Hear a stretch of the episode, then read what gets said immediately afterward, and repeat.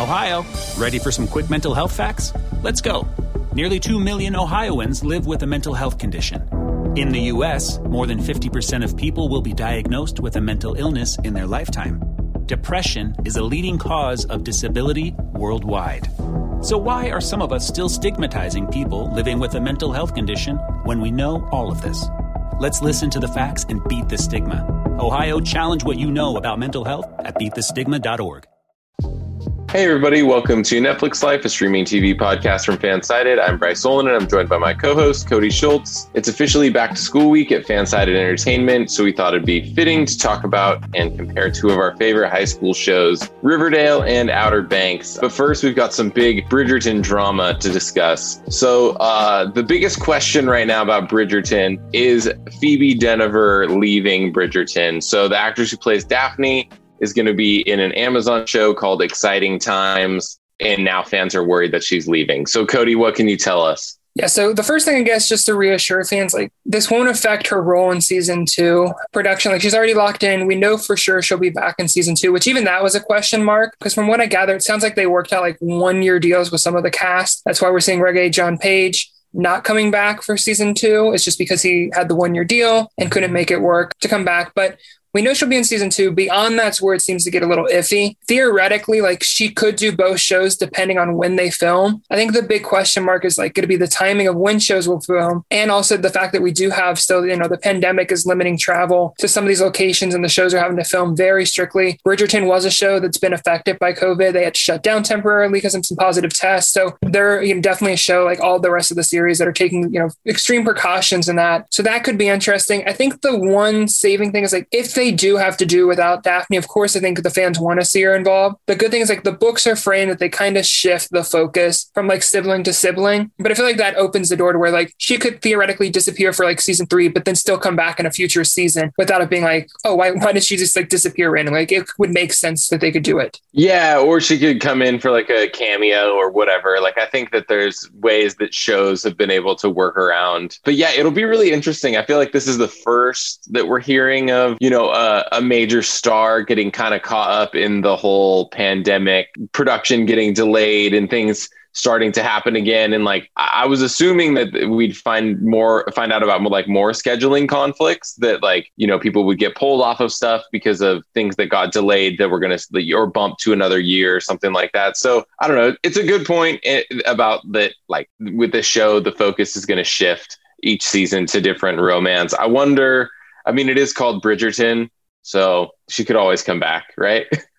yeah, I feel like that's definitely like I said, not having not read the books, I don't know if her character does come and go, but I just feel like there's way they could write it off and explain her absence for one season if they couldn't make it work and still bring her back then like season four if the scheduling worked out there. I think what could be interesting is this will be a competitor streaming. So like how much will they play ball with like the contracts? I don't know how all that stuff works and all that, but that could be an interesting thing since this will be Amazon versus Netflix, so to speak. Yeah, that's a that's a good point too. So we've got Amazon versus Netflix over the star of Bridgerton. That's a we we got to write that. no, I'm just kidding. Um, so let's I guess let's just jump in and talk about Riverdale and Outer Banks after this. Attention listeners across the galaxy, all the way from Australia to Houston, our friends at Manscaped have cleared you for takeoff with their fourth generation and brand new Lawnmower 4.0. Join the 2 million men worldwide who trust Manscaped and get your rocket ready for takeoff by going to manscaped.com for 20% off and free shipping with the code FANSIDED20. Ready for an out of the world experience? Look no further than the Performance Package 4.0 for Manscaped that's just taken off in not only the United States, but in Canada, the UK, all across Europe, Australia, South Africa, and in Singapore. Inside the package, you'll find the Lawnmower 4.0 trimmer, weed whacker, ear and nose and hair trimmer, crop preserver deodorant, crop reviver toner, performance boxer briefs, and a travel bag to hold your whole solar system. Get 20% off and free shipping with the code FANSIDED20 at manscaped.com. That's 20% off and free shipping with the code FANSIDED20 at manscaped.com. All right, so I guess if you could, let's just dive in. If you could only keep one of these shows, keep it, it to to exist, I guess which one would you choose, Outer Banks or Riverdale? Yeah, this one I'm probably gonna make some enemies for, but I it has to be Riverdale for me. Like if I can only have one or the other, I need Riverdale. It's crazy. There's really like no there's no other show like Riverdale, like aliens, monsters, serial killers, like teenage drama. It's just like so random and just so out there, but it just works and it's such an addictive show for me. Plus I just love like the whole cast and ensemble. Like they perfectly cast the different roles. Like I can't imagine any other actors or actresses playing these characters and it's just like one of my guilty pleasure shows. It's like even when they get like so out there and random, I can't imagine like Riverdale. Like I'll be sad whenever it ends. Like I'm gonna be like, oh man, like I'm one of those people who don't like giving up on shows, even when they've overstayed their welcome. I'm just like I will stick around till the end. And Riverdale is definitely one of those for my Mm, man, this is hard because I feel the same, but I also will play the devil's advocate. no, I don't know. I don't know which one to pick. It's like choosing, like, these are like legitimately my two favorite shows, two of my favorite shows out of like, I don't know. They're definitely both in the top 10. Outer Banks is probably a little bit higher on the list right now just because they, I don't know. I, I felt like the last season was so strong. I'm still getting back into Riverdale. I missed the latest episode, so I need to like I don't know, dive all the way back in. But Outer Banks is just like I don't know. They're both very exciting. I think that if Riverdale were on Netflix, like they would be so similar in like their structure, like how they arc. Like Outer Banks like ramps up every episode until you get to the season finale. Riverdale's a little bit more drawn out because they have so many more episodes, but it's also like, you know, the only show on TV that could like introduce a quarantine and then in one episode there was like a huge deal like when they blo- like locked down the whole town and then in like the next episode it was over and nothing happened with it and it was just fine. Like no there's no other show that could do that or that would want to do that. And so they yeah, I guess they both have a special place in my heart and I enjoy both of them pretty much equally. I think Outer Banks is more exciting of the two, but uh yeah, so I think that's a good way to to start it out and get into it. What do you say? Yeah, I feel like you definitely hit the nail on the head. Like Outer Banks is one of those ones. It's definitely like got that event series. Like when you sit down, like you want to watch episode after episode. Riverdale definitely like can be a, it's a better slow burn because mm-hmm. like they do have the longer stories. But they I think they really do complement like each other. Like I imagine like Outer Banks and Riverdale fans definitely there's a crossover there because they just do have like that. They're both good, really, you know, teen dramas. They have that action drama. I think Riverdale just gets like the nudge for me just by the hair, just because it has like really there's if you think of a genre, it's some somewhere in Riverdale. They have romance, they have music, they've got like aliens, like they cover everything. I'm surprised they haven't done a treasure hunt yet. Like I'm just waiting for them now to do a treasure hunt. Yeah, season six. yeah, I mean, like you already conquered like aliens. Why not like go on some random treasure hunt? Which I think is like a fun question of like if the Pogues. I feel like there's a lot of similarities between these two shows starting off with like the Pogues and the Serpents, I kind of feel like they're almost the same thing, just maybe that the Serpents wear more leather. Yeah, the the Serpents are definitely like you know with the whole South Side versus like the Cut in Outer Banks. Like they're both very similar, like the working class, and are judged by you know the more I don't know what what they're called in Riverdale, like the, what's the equivalent to the kooks in Riverdale? It's like Hiram. I don't know. But yeah, there's definitely the same dynamic of like if you're on the one side of town versus the other side of town, and you had the whole South Side High storyline with the getting shut down, so Hiram could you know build this prison and all of that. I feel like that if you took Outer Banks from like the event show and like stretched it out into you know a, a, long Riverdale season, which like incorporates like the full year. I feel like Outer Banks would be very similar and the Pogues would be very very much doing the same thing that the the uh that the serpents are doing. Does that make sense? Yeah and i feel like they they really are similar in that you like the like the familiar connection. Like when you're a pogue, you're a pogue for life. It's kind of the same thing with serpents. Like they always have each other's back. Like they kind of live by the same life motto too. Like it's very much like you're always gonna have one another's back. Like you're in this together. There just seems like they really do mirror each other. Like when I was sitting down and looking at these two, I'm like, they really are the same, just slightly different in like the settings and all that. Maybe like the serpents do a little bit more extreme stuff in terms of, you know, like there's there was the criminal elements and all that tied into things. But we also gotta have that with like the whole John, you know, John B was framed for murder and all that. So they definitely yeah. even those like mirror one another, which I guess is like a fun question of like, if we looked at Riverdale, who would be like, who do you envision being like Pogues by the Riverdale standard?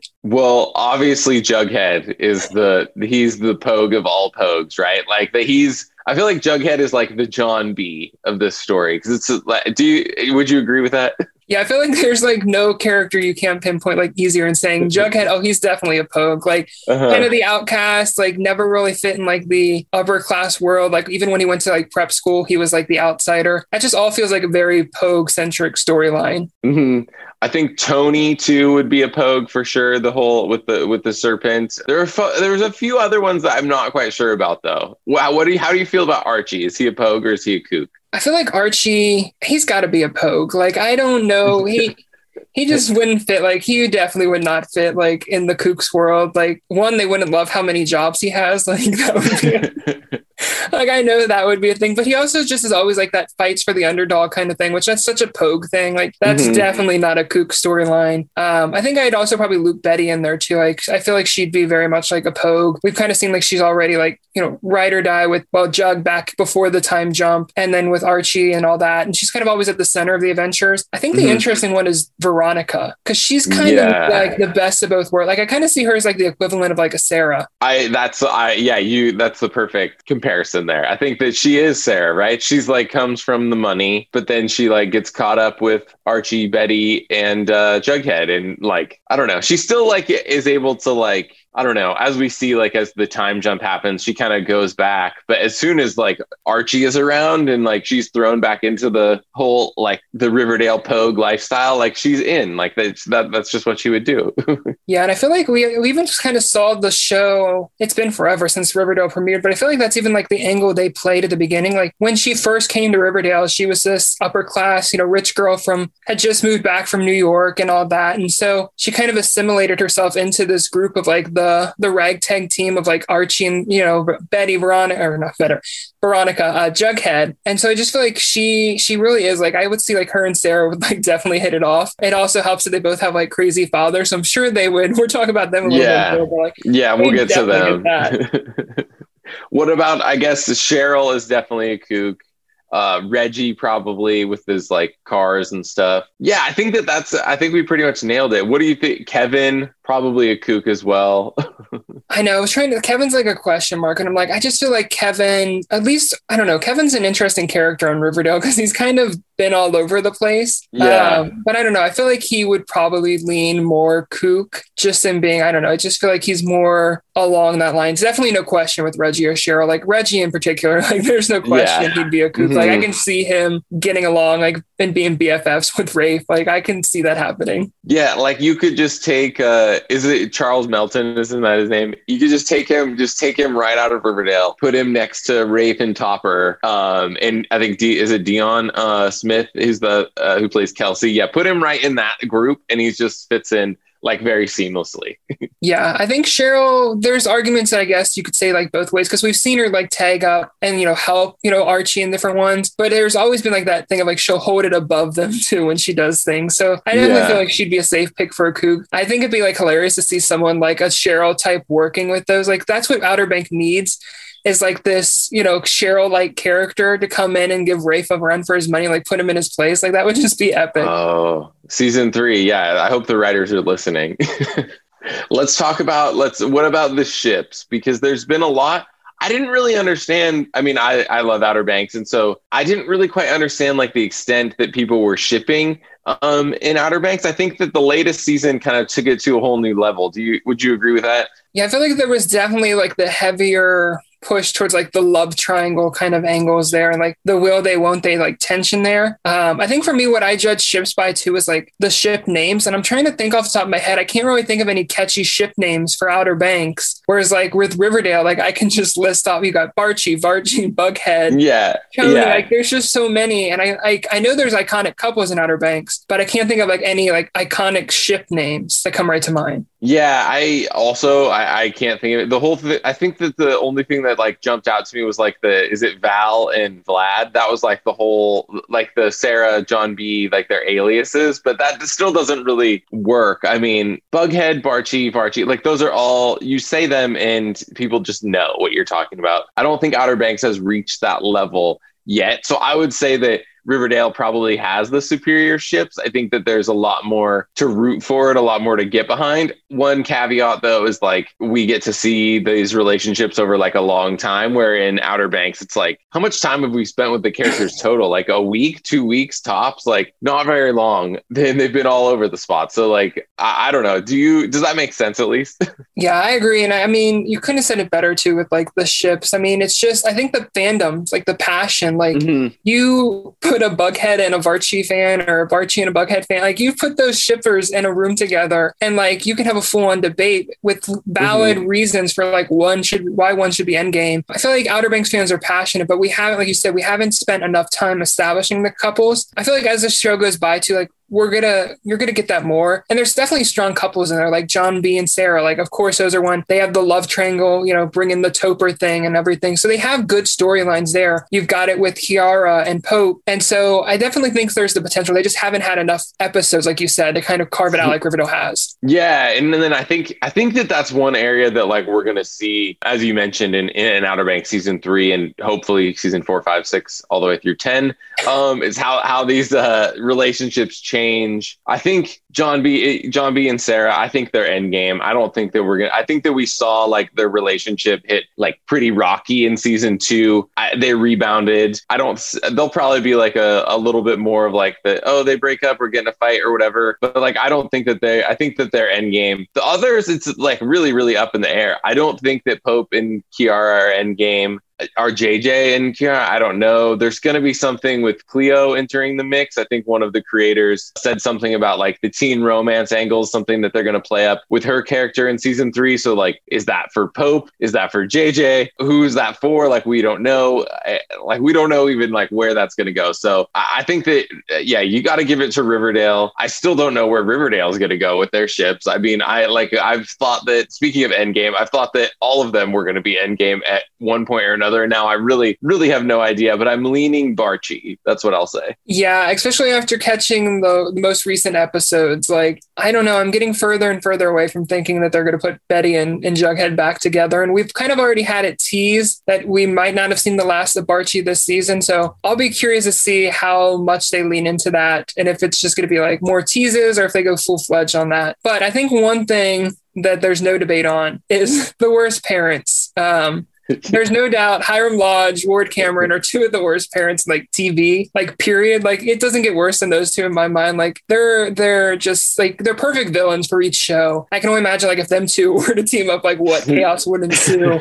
but I guess the question is like who's the worst parent, like in your mind? Like to me, there's a clear winner between those two, if we want to call it a winner. So I'm curious to see like who yours is. Who do you think's worse? Oh man, I don't know. I it's I was trying to think. I, the Ward Cameron stuff is obviously clear in my mind. But Hiram seems worse to me because of like the the the four. He's got like the, the prison. He's done all the bad stuff with Archie. I, has he tried to kill Veronica though? I don't think so. And that's where I maybe would be like, all right, I think that Ward in that last episode kind of like I don't know, tip the scales a little bit with like literally trying to kill his daughter. All of the stuff with like John B thinking that he killed John B's dad, but like plot twist or maybe not plot twist. I don't know uh with, like with that flashback flash forward thing at the end of the season. I don't know. So i think that maybe i would go with ward just because like i don't think that he that hiram has tried to kill veronica. Is that is that what you were thinking too? yeah, I was gonna say. To me, it's got to be Ward. Like he tried to kill Sarah. Like, how do you like? There's no topping. Like Hiram's done like a lot of awful things, and like he's definitely toyed with Veronica. He's like at every angle, like throwing like a twist and anything he can do. But I can't ever recall a time where he's tried to like harm her, like or kill her. Like Ward tried to mm-hmm. kill Sarah.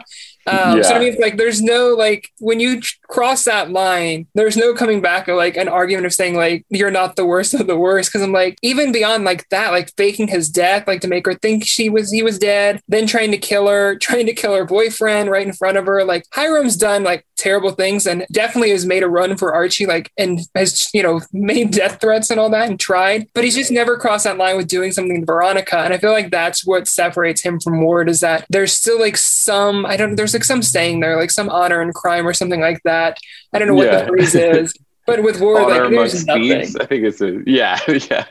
I think it's honor amongst thieves, right? Something like that. But yeah, there. I don't think that Ward. I think Ward is like more like we talked about like the snake earlier, the serpents. He's more like that. He's like very shifty. Like he always has a plan. I mean, Hiram does too, but Hiram is at least like able to like put his face on it and be like, I'm the one who's doing all of this, right? But where Ward Cameron is like very much playing behind the scenes, kind of trying to make things work, and is like double crossing all of the wrong people. Like, man, like I don't understand. Like all he had to do was just like split the treasure at some point, and we wouldn't have this because like John B. Uh, John B's dad. Sorry, yeah. Any any of these people who found the treasure before Ward Limbrey, any of them would have like you know been fine, but he wanted the whole thing for himself, and so yeah. I think that he's the worst. They're both worst though on my list. Like they're one A and one B. yeah, for for sure. I don't think there's like any better way to, end it too than just kind of like agreeing that if there's one thing Outer Banks and Riverdale has in common, it's that they don't necessarily have the best parental figures um, across the board. Like we've talked about how you know John B's mom is like a big mystery. Like, where's she at? I feel like Riverdale does get the edge. Like, Hiram does seem to be the exception when it comes to the parents, at least when it comes to Riverdale. But yeah, he's definitely like the worst of the worst, but not as worst as, as Ward. Yeah. Yeah. I, I mean, yeah, that's the, there's some bad parents in Outer Banks. There are a few good ones. I think like Kie's parents, I think that they're trying for, like, there's, I'm trying to think of like the, uh, like Riverdale equivalent, but the parents in Riverdale are way worse overall. Like, Ward is the worst. Like, like you said, but overall, the parents in Riverdale were the worst. Like Cheryl's mom, awful. Yeah, I mean, let's not. I guess we shouldn't forget like that. And Betty's dad technically was a serial killer too. So like, serial killer. Yeah, there's no go. Like maybe we should put him like up in the tier. But I, I guess I just like immediately associate Hiram as like the villain of Riverdale. I totally forgot that Betty's dad was the Black Hood until the second that you mentioned that. But yeah, he's pretty bad too. yeah, we Let's just see. I guess more parents like Archie's. Yeah, exactly. Yeah, seriously. Hopefully, we meet John B's mom though, and maybe Sarah's mom. I don't know. I hope so. Uh, still, I guess that we should say Outer Banks uh, has not been renewed for season three yet. We're still holding out hope, and we're not worried at all yet, right? yeah, no worry just yet on my end. I'm I'm confident this one's coming back for season three. It's just that formality of when Netflix announces it. Yeah, I think that it's still like uh, the other day. I think it was number one on Netflix, and we're still we're like three weeks out from the release. And so if that's not enough proof, I mean, I don't know. I don't know what is. But uh, yeah, Riverdale's back every Wednesday from here through like October, right? I think, and then back then it'll be on Netflix after that uh, for season five, and then season six premieres in November. So, any last thoughts? Uh, if you haven't joined the the Outer Banks of Riverdale gang, it's definitely time to join the time to watch the shows, and then hit us up on Netflix Life. Let us know: Are you Team Pope or are you Team uh, are you Team Pope, Team Pogue, or Team Riverdale? we are Team Pope though too. Um, all right, we're out of time. Uh, thanks for listening, and we'll see you guys next time.